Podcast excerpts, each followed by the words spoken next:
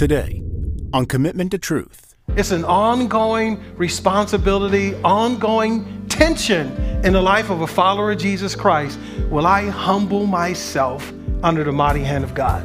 And you can rest assured, if you know Jesus today, He will set you up every single day in your life to let you understand and realize that what? He's bigger, He's better, He's smarter, He's all wiser, and we're not. Welcome to Commitment to Truth, the teaching ministry of Commitment Church, a place for all nations. Thank you so much for spending time with us today. Each week, Pastor Cedrick Brown and the pastoral team at Commitment Church strive to draw you into a deeper relationship with our Lord and Savior, Jesus Christ. Here is Pastor Cedrick, lead pastor of Commitment Church, with today's message. So, why is something so right so hard to do? Something so right so hard to do. In other words, it is so right and it is the right thing to do to be baptized as a follower of Jesus Christ. But yet, for so many, there's this big struggle, there's this mountainous decision, or we make it very mountainous uh, to do. Uh, but yet, it is very practical, it's a very simple decision. Here's a, a few reasons over the years I've kind of noted why some people struggle with being baptized. One is I don't need to be. I'm just good like I am. I know Jesus. I don't need to do anything else. Secondly, I'm too simple. Some people think that I'm just not ready spiritually. You know, I got sin in my life, and uh, or maybe I'm still struggling with something over and over again, so I'm not quite ready. Uh, some may say it's not the right time. Some also may say that I was baptized as an infant and that was good enough. Uh, some others may say that it's too cold outside. Seriously. But, oh, but for the record, and I hate to tell everyone who's baptized before today, the water is warm. Sorry. it's like really, really warm. So we got some uh, hot water in it, so it's pretty cool. So, but then there's other people who says they're afraid of water. Believe it or not, they're afraid of water, so they won't be baptized. Uh, others say that I don't want to get my hair wet. I just got my do done and I want to get my hair wet. But just to let you know, we also have some. My wife and I, we actually went to um, Dick's Sporting Goods to get some swim caps. All right, so we're ready for you today. All right, uh, and lastly, again, there's just some people say, I'm just not ready for it. Just not ready. I'm not ready to do this. But at the end of the day, all of our seemingly justifiable reasons is really not reason enough why we should not be baptized. So if you can open with me to Matthew chapter 3, verses 11 through 17. We're going to identify four reasons why baptism is so right, but yet why is it so hard to do or to concede to? Why is baptism so right, but yet so hard to just concede to? Matthew chapter 3, verses 11 through 17, it sets the context, and, and it is this. It's, it's uh, the John the Baptizer, Jesus' cousin. He is now uh, making way for Jesus' arrival, and it is prior to Jesus' public ministry. And he encounters his cousin, and he says, Hey, John, it's, it's now time for me to baptize. You've been baptizing all these other people um, for repentance of their sins, but now it's time for you to baptize me. And it begins again in verse 11, Matthew chapter 3. It says this As for me, this is John the Baptist speaking, I baptize you with water for repentance, but he who's coming after me is mightier than I, and I'm not fit to remove his sandals. He will baptize you with the Holy Spirit and fire. His winnowing fork is in his hand, and he will thoroughly clear his threshing floor, and he will gather his wheat into the barn, but he will burn up the chaff with the unquenchable fire. Verse 13 says, Then Jesus arrived on the scene, right? From Galilee at the Jordan, coming to John to be baptized by him. But John tried to prevent him, saying, I have the need to be baptized by you. And yet you are coming to me? But Jesus answering said to him, Allow it at this time, for in this way it is fitting for us to fulfill all righteousness. And understand this Jesus said it is fitting for us, meaning John, who is to baptize, and Jesus, who is to be what? baptized. So it is fitting for us at this moment for Jesus to be baptized. So here's the first reason why. Again, baptism is so right, but yet so difficult. It takes humility. One of the unspoken responsibilities are the unspoken challenges in the life of a follower of Jesus Christ is humility.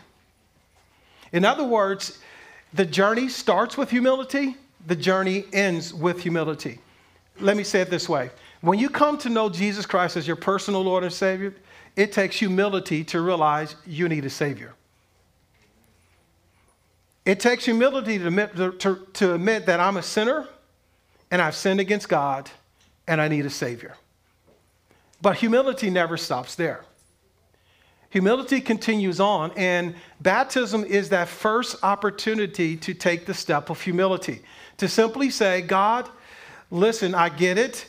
I'm a man of authority, meaning Jesus, but yet I need to do what? Begin to submit myself to the authority of someone else, someone greater than me. And do realize that is an ongoing narrative in a follower of Jesus Christ. It's an ongoing responsibility until you see him face to face. Is understanding that it's someone bigger, someone better, someone with more authority, and that is God Himself. And that's why, if you see here, it says John in verse 14, John tried to prevent him. So John said, I have a need to be baptized by you. But Jesus himself, listen, Jesus himself suggested that he needed to become the lesser.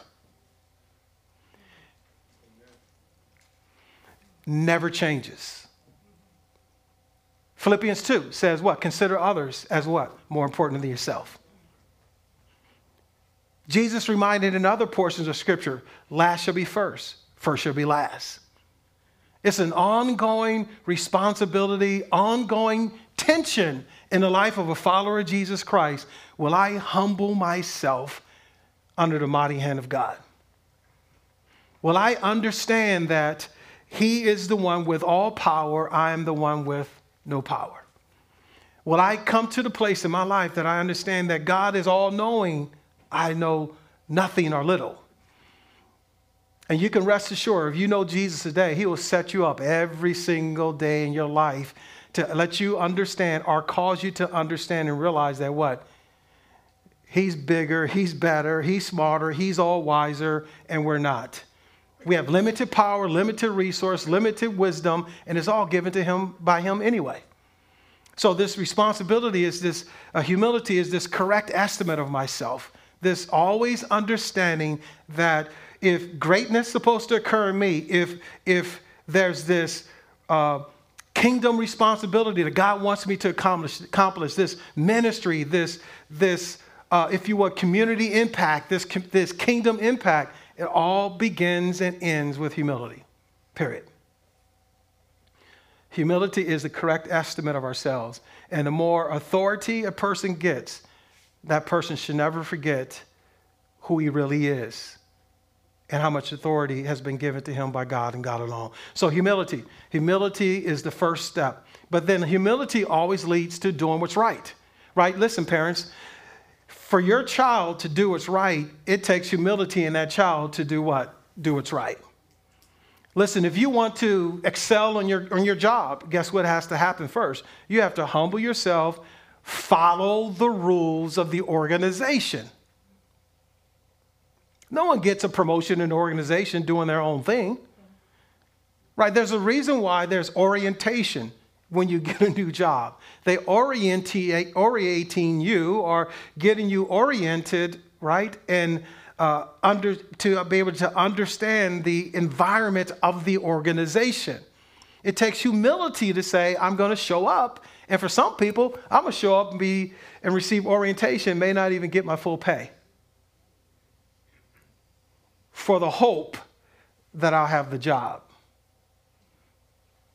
There's this responsibility to be humble before God that should lead to righteousness, doing the right thing. And that's why, if you look at verse 15, he says, What?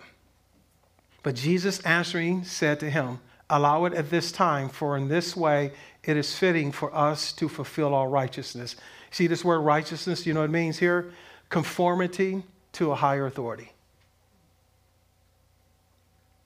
Am I willing to submit to a higher authority? You put your faith and trust in Jesus Christ, guess what your life is going to be for the rest of your life? Submitting to a higher authority.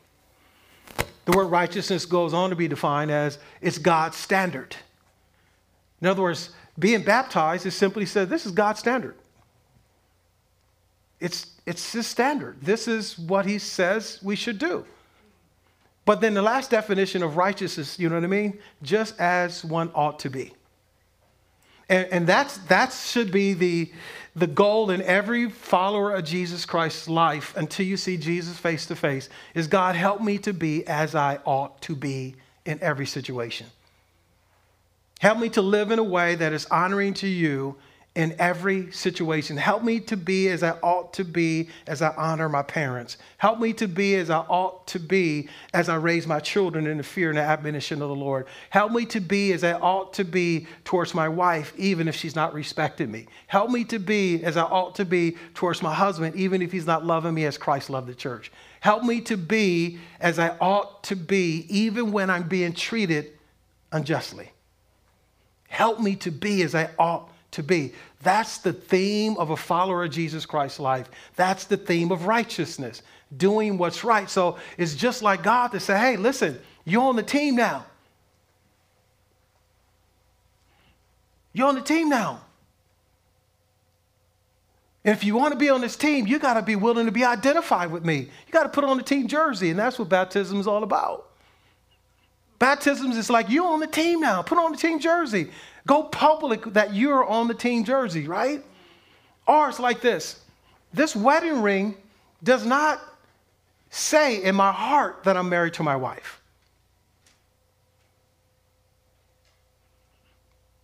But it tells everybody else around me that I'm married to my wife.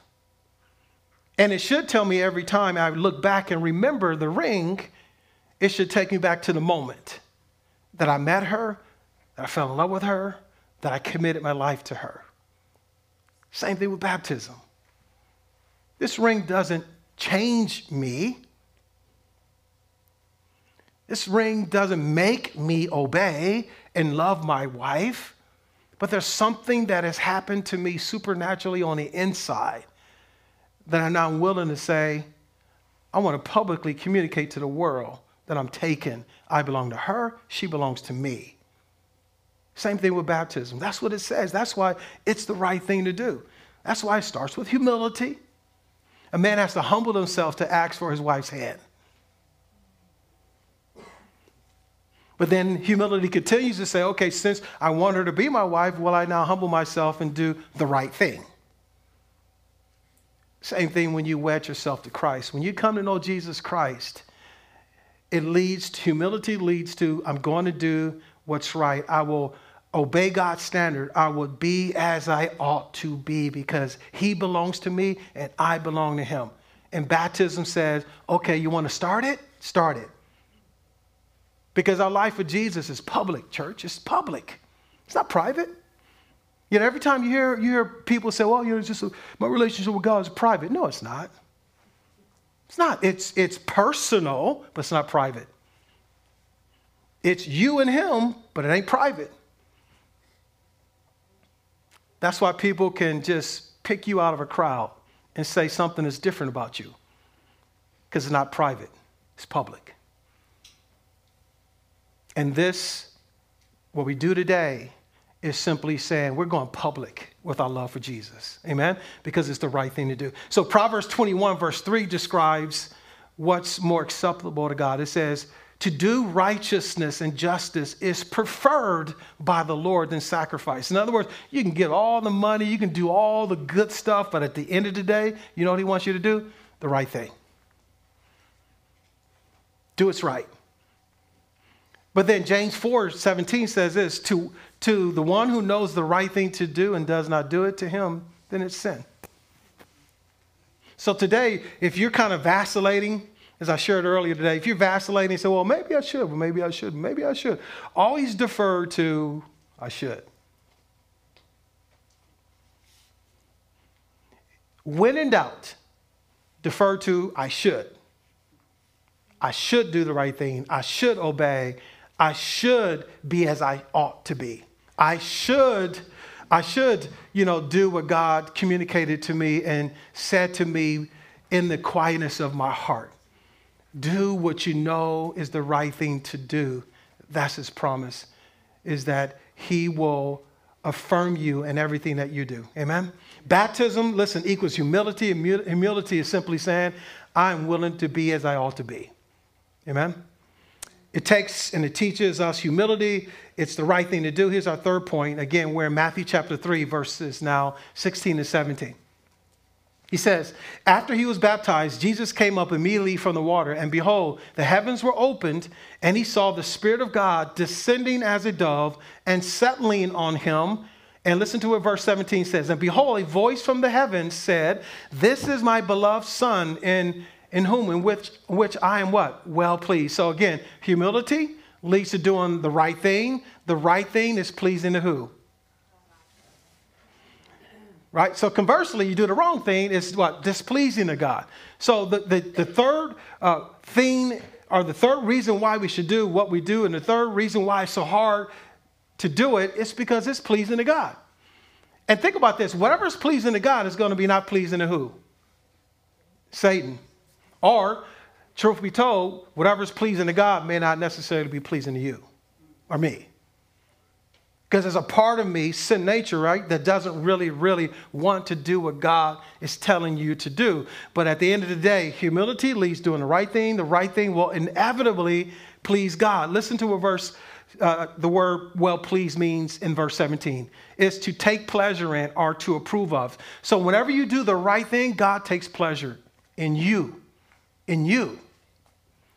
Not what you do, but he takes pleasure in you and he approves of you.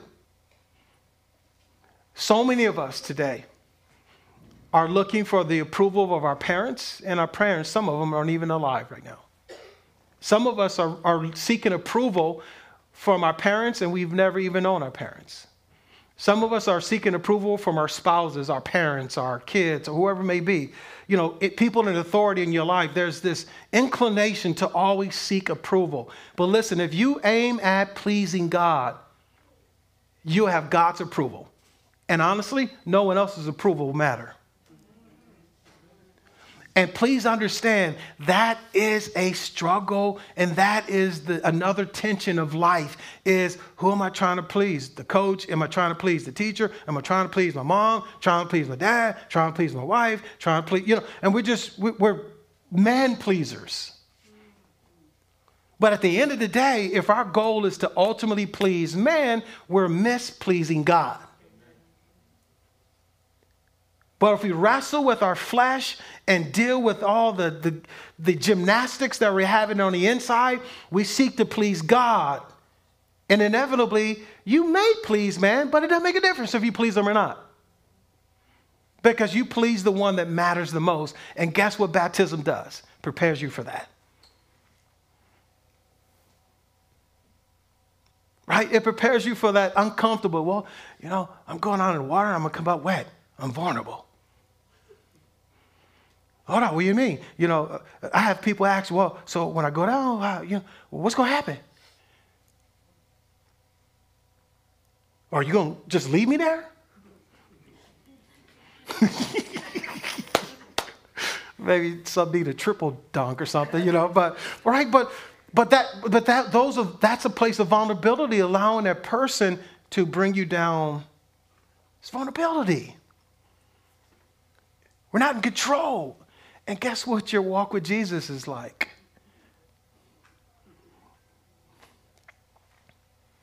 You're not in control like you thought you used to be. So it's just like God again to say, all right, hey, this thing called baptism, you have to submit yourself and humble yourself to allow someone to even lower you to bring you back up.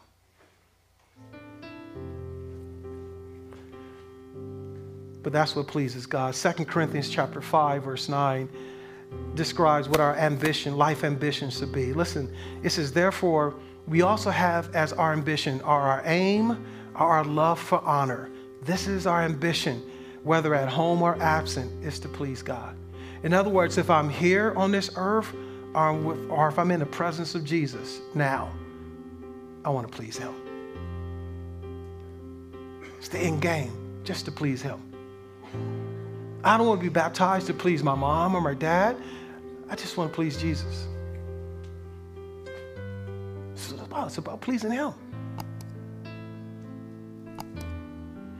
Then he, here's his promise in Proverbs 16 7. When a man's ways are pleasing to the Lord, he makes even his enemies to be at peace with him. Anybody have an enemy here and there? He wants to take care of your enemies, but it begins with humility, doing the right thing, setting your ambition to please God and God alone. And He'll take care of anyone and everyone around you whenever He needs to. Then Jesus arrived from Galilee at the Jordan, coming to John to be baptized.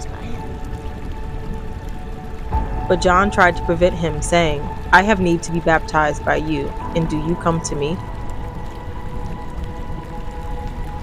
But Jesus answering said to him, Permit it at this time, for in this way it is fitting for us to fulfill all righteousness.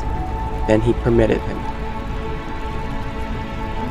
Baptism is a believer's first act of obedience, just as Jesus himself was baptized before he began his public ministry. It's also the outward expression of our new inward faith. It's the declaration that Jesus is our Lord and Savior. Hi, this is Pastor Cedrick. And if you would like to take this next step of obedience and make a public declaration of the finished work of Jesus Christ in your life, I would encourage you not to hesitate. As the Ethiopian eunuch said, Here's water. What prevents me from being baptized? Today, here's water. What prevents you?